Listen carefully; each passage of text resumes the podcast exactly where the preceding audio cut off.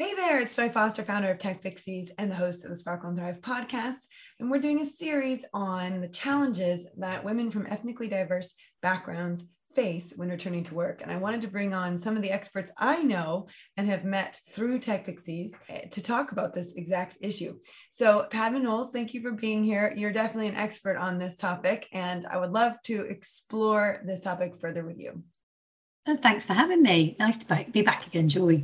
Yes. So those of you who know Padma, uh, she is a member of our Tech Pixies community. She is also a careers coach, and she has a lot of knowledge about what it takes to get a job. What I've learned, Padma, and I'm sure you have observed as well, is that uh, it is challenging for a woman to get a job, yeah. uh, but it is even more challenging for a woman from an ethnically diverse background, uh, a, a, a, sexual orientation that might be um, different from what people are traditionally used to, uh, and also women from you know who are older or lower socioeconomic or neurodiverse. So you add on all these things, uh, and it makes it even more complicated. But I want to talk to you specifically about ethnic diversity and how that uh, really creates a barrier when returning to work and how people can overcome it. So, what are you, what's your experience, and how have you helped people work through those challenges? Um, yeah, absolutely. It's a huge issue, as we all know, and um, you know we've all heard and seen the reports that you know there's lack of diversity within organisations. Um, you know, across globally, quite frankly, and we all know that. I mean, I think there was a report back in, I mean, it was an old one, but I'm sure it's, the figures aren't that different now. It was from 2018 by Diversity UK, and it was the big four accounting firms in the UK. In the UK, then had 3,000 partners, and only 11 were black.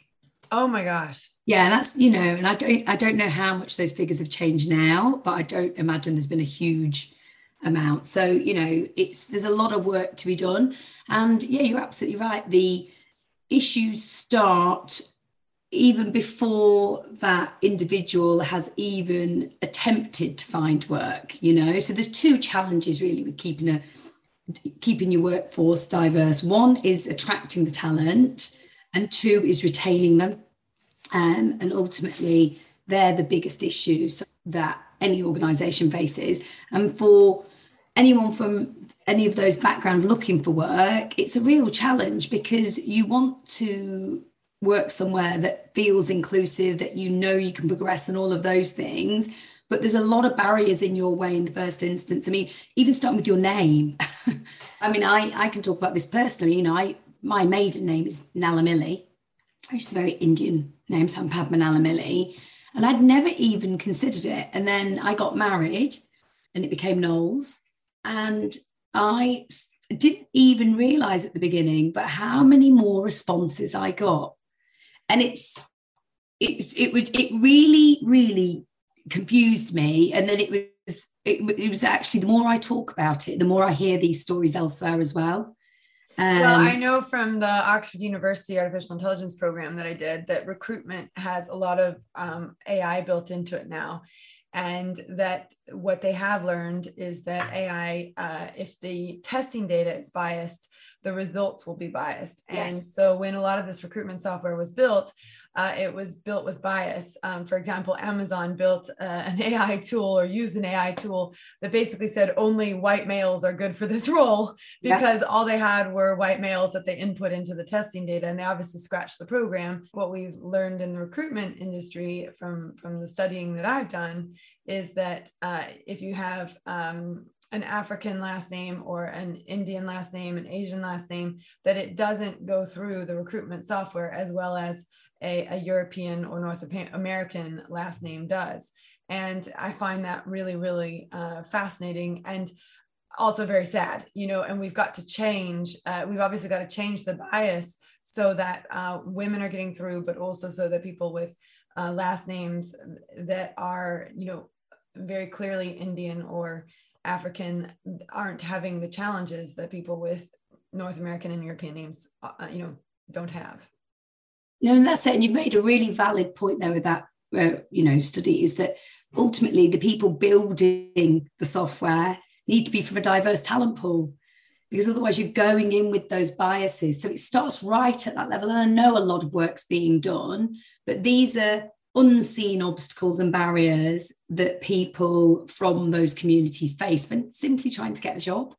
So, would you recommend that someone change their name uh, just to get past that barrier? Have have a pseudonym? I mean, actors do it, right? I, many many actors do not have the original names that they started with. I'm pretty sure Angelina Jolie's name is not actually Angelina Jolie. Brad Pitt's name is not actually Brad Pitt. I think if we dig deeper, a lot of these actors don't the names that they have as a stage name are completely different. So why can't we do that in the career world? And would you recommend it? Um, I personally wouldn't do it because in my mindset is would I want to work for an organization that didn't where I couldn't be my full self and that my name is a huge part of that. So absolutely not for me, but it's a personal choice. It's a personal choice. I, I wouldn't go out recommending it because I think it's, it's ultimately what you're comfortable with. It's ultimately what you're comfortable with, and I think. Well, I, I like how I like how Dame Stephanie Shirley did it, right? Yes. So I mean, and in a way, and here's here's what I would say about this. Like, I'm not suggesting people change their names, but I'm not not suggesting they don't change their names yes. either because I look at what Dame Stephanie was trying to accomplish, and she basically realized that unless she changed her name, she was not going to accomplish it. Yes. And her desire to accomplish her vision was more important to her than her name in that case. And so she changed her name to Steve. And she wrote all of her emails with Steve. And she's actually known now as Steve. She's not yeah. known as Stephanie. We, we call her Dame Stephanie Shirley, but she's really Dame Steve. And if you speak to her, you call her Steve, you don't call her Stephanie. And I find that fascinating because she was forced to do it. She had no choice. Yeah. And I think that's the challenge right now. We're living in a world where if you can make a name for yourself with your name, then it, you know, you you you break through that barrier. It's whether or not people have that opportunity to hold on to their name and push forwards. I don't know. At one point, my maiden name was Fahrenkrog, which is, um, an, you know, it's a few few syllables and hard to spell. And at one point, I thought, um, I'm just going to change my name to Farron or change it to like Hamilton, so that it was like really easy for people because no one could spell it, no one could say it. And um, but you do realize that once, if you do make a name for yourself with the name that you've got, people do eventually learn it. And actually if it is unique it becomes something that's you know really stands out for you. And um, so i do yeah i think it's a personal choice for sure. But there are stories of people not just in the acting world but also in the business world doing it and doing it to great effect. So it's something i guess that everyone has to consider or or choose you know choose to do or choose not to do.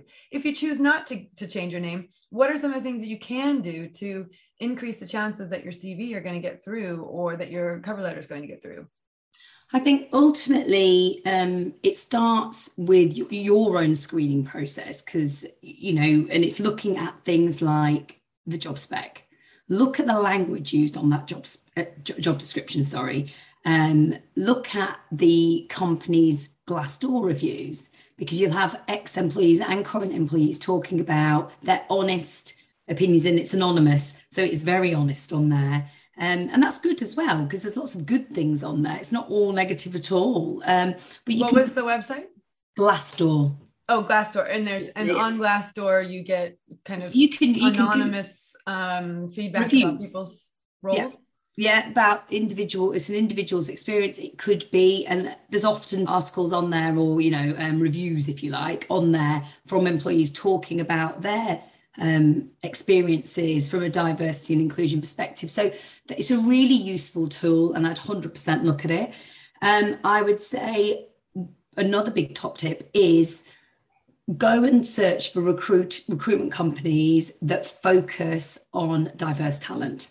So because, yeah, do you have a few that you can recommend? Because I think oh gosh, there's lots. There's lots. Um, there's um, F1 recruitment um, which is very, if you're from a marketing PR comms background, they are, um, you know, very, they're market leaders in terms of what they do and um, how they, and they, you know, present a more diverse talent pool and they, build strong relationships in those communities. There's BAME Consulting, which are a diversity and inclusion specialist, um, book recruitment company too. So there's lots. I mean, I can um, I would love if we can get a list of these organizations to put into the show notes because it's definitely something that I know when sort of the flexible working movement came into place in the last well i'd probably say the last five to ten years we've certainly seen a huge rise in flexible working pushing. And then obviously through the pandemic that's allowed that uh, that to be more prevalent. Um, but also sort of that nine to nine to three or two to three days you know the, the these yeah, jobs yeah. that are really geared towards mothers. Uh, we've seen this sort of subculture of uh, flexible working campaigners and you know um, be, mother working campaigners right? So people that that are are working on making that happen I, this is what I'm really curious about now is being able to find and share the links of organizations that are helping women from ethnically diverse backgrounds get work so that we can point people in the right direction. So if you can give me a list, I would love to put that in the show notes for people. Yeah, yeah. I'll, I'll, come up with a list, but it's, it's, you know, just highlights the diverse talent, whether male or female. Um, you know, so but yeah, it, they they're um, recruitment agencies where they're renowned for the diverse talent pool candidates that they have because they've attracted them and built those relationships. And ultimately, they've got an increased chance of presenting a diverse shortlist to a business. And that business has come to them proactively because they want to do something about their diversity. They're not saying it's perfect, but they're starting. And that's that's often the conversation we have is like, but just start. Everyone's got to start somewhere. So it's starting to have those conversations. And they are uncomfortable, but it's having them and starting that's the key thing. So yeah, that would be a top tip definitely. And what do you what do you coach when you coach? Because I know you're a career coach and you've worked with a lot of the tech pixies actually as well, um, and helped uh, quite a few of them get jobs. What do you find? You know, so I find there's different stages. First stage is I'm putting tons of applications out and I'm not getting any interviews. And then they improve their CV, they improve their cover letter, and they then start getting interviews. Then the next challenge is people are getting interviews, but then they're not getting the job, right? So the first challenge is to get the interview. The second challenge is to get the the get, get the get the job off the back of the interview. What are um, you know, if someone is stuck in one of those two places, obviously, you know, improving the CV, improving the cover letter is one thing they can do to get past that first phase and into the interview. What if what happens when you've got someone from a ethnically diverse background who eh, gets into an interview, but then is getting interview after interview after interview, but isn't getting the job. Um, I think at some point they, they start to think, is this because of my race or is this because of my skill set? Because they're getting into the interviews over and over again, and they've got the skill set for the jobs, but they're not making it to the next to the to the to the actual job offer. Um, and eh, what, how do you coach someone through that challenge? Ultimately, I think it starts with um, because it could be that you know, let's be quite honest, it could be a factor, um, and I think it it's got to come down to your questioning in the interview process as well. You can only control what you can control, and I think it's down to your questioning. So when you're going for an interview at an organisation, look at that diversity split. Look who's at the top. Look who's is there any diversity at the top, and if if there isn't, ask the question you know it's just it's just being proactive isn't it? And asking the question going look this what is your diversity what are we doing? You know what's your policy on this? How are you going about attracting these people? How are you going about retaining people? So have those conversations. Um, and i think it starts with you asking the questions Okay. Yeah. So so so yeah, coming in prepared with questions. There's always an opportunity in an interview where yeah. someone says, "Do you have any further questions?" In fact, that's a big part of my story. When I was going for, I was working with a recruiter, and they said, "Do you have any other questions before we put you forward for this job?" And I said, "Yes, I would love to know the maternity leave policy." and they're like, eh, "You're out of here." And that was, you know, that would really um, was the death of my corporate career because uh, from that, you know, they wouldn't, they refused to work with me because I wanted to know. I wanted to have a career that could have a family, and I wanted to only work for companies that had that. I just read someone on Xero or I mean on um, LinkedIn, someone posted a testimonial about working for Xero and they said that they were hired. I saw that 33 weeks pregnant. Gorgeous, yeah. Yeah. And then at 37 weeks, she said, I can't believe you guys hired me. And he goes, and her boss said, Thank you for applying. And then they gave her six months maternity leave to be home with her family. And then they eased her back into work. And it was like the most glowing report or the most glowing review I've ever seen. And of course, I Xero, um, I love Xero. We use Xero, and I've seen female leaders within Xero speak. So I would love to see this start happening for uh, not just women but women from diverse backgrounds. Um, any final tips? Because i know this is a this is a flash in the pan quick uh, podcast that we're doing here but any final tips you know anything that someone can hold on to when it's still not happening for them but they know they've got the skills and they know they've got the talent and they you know but they also have, are bringing a, a culture add to the, the, the organization. What what's your if they're not getting the job? Sorry still yeah. after do you know what i'd do at that point? Because i think when you get to that point you're feeling really desperate and you're you know and you know people have got to pay bills and all of those things. I get that you know i would say find someone in your network that's senior that you can ask them to mentor you. That's honestly if i had my time again not that I'm, you know what i mean? As in I have a men- having a mentor's key, whatever stage I think. But I think if you're feeling like that, finding someone in your network that's you know from um, an ethnic minority background that inspires you, that's in a position of seniority, whatever it might be, reach out to them and ask them to be your mentor, or at least give you advice and guidance because they, people want to help. People always want to help, especially when you're chasing, uh, facing those challenges. Because I've been there. So absolutely reach out and start talking to people because you'll get a different perspective. You'll try something new. And when you try something new, you get different results. We know that. So, yeah, that's what my top tip would be. That is worth its weight in gold. Thank you so much, Padma. I have really enjoyed this um, flash in the pan. flash in the pan. Quick podcast, and I think our listeners will too. Um, thank you so much. I appreciate your time. No worries. Thank you.